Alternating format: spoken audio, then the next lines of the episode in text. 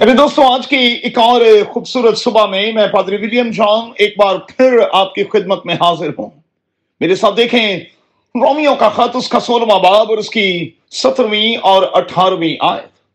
آج صبح کے لیے ہمارا مضمون ہوگا devil planted people into your life میرے دوستوں میری اور آپ کی زندگی میں ہر کوئی خدا کی طرف سے تو نہیں ہے۔ کچھ لوگوں کو ابلیس بھی پلانٹ کرتا ہے۔ سو نظر رکھیں کہ فلاں فلاں میری اور آپ کی زندگی میں بلیسنگ کے طور پر ہے یا کہ قرض کے طور پر۔ مقدس پالوس نوجوان تیموتیس کو نصیحت کر رہا ہے کہ تو اپنی اور اپنی تعلیم کی خبرداری کر۔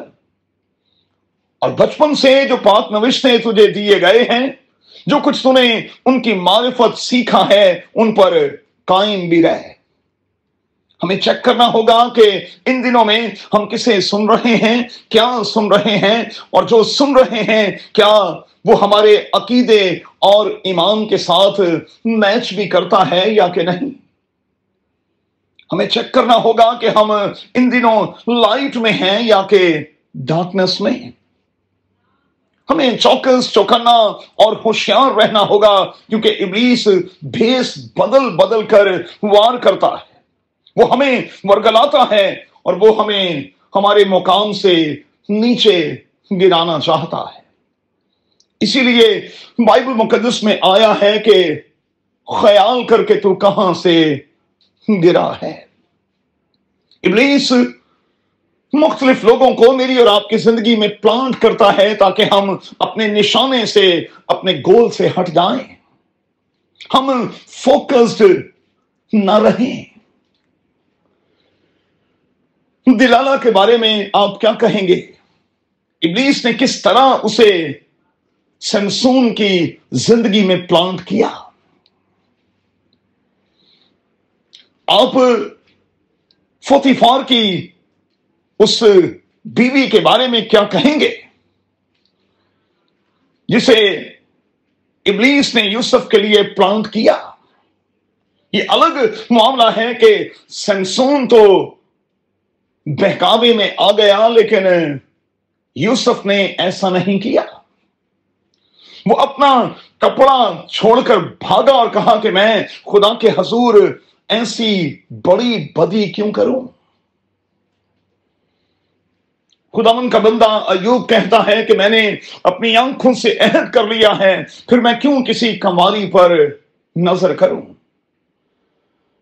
اور اب جانتے ہیں کہ جب کوٹھے پر چڑھ کر دل کے بندے، مقدس داؤد نے نظر کی تو پھر وہ دل کا بندہ نہ رہا۔ ابلیس مختلف لوگوں کو میری اور آپ کی زندگی میں پلانٹ کرتا ہے تاکہ ہم وہ نہ رہیں جو ہم تھے۔ چیک کیجیے گا۔ آج میری اور آپ کی زندگی میں کس کے آنے سے اور کس کے ہونے سے ہم روحانی طور پر کس لیول پر ہیں؟ اوپر گئے ہیں یا کہ ہم نیچے آئے ہیں؟ مہربانی سے ان تمام لوگوں کو تاڑ دیا کریں۔ ان لوگوں سے کنارہ کشی اختیار کیا کریں جو کلام کو ہلکا اور پھر روایات کو بھاری بنا کر پیش کرتے ہیں۔ ان کو تاڑ دیا کریں جو کلام میں رد و بدل پیدا کرتے ہیں۔ ان کو تاڑ دیا کریں جو مجھے اور آپ کو، میرے اور آپ کے فوکس سے، میرے اور آپ کے ایمان سے ہٹانا چاہتے ہیں۔ ان کو تاڑ دیا کریں جو کندھے اچھال کر یہ کہتے ہیں کہ اس سے کوئی فرق نہیں پڑتا۔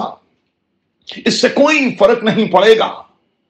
یہ تو روٹین کی باتیں ہیں، یہ تو نارمل باتیں ہیں۔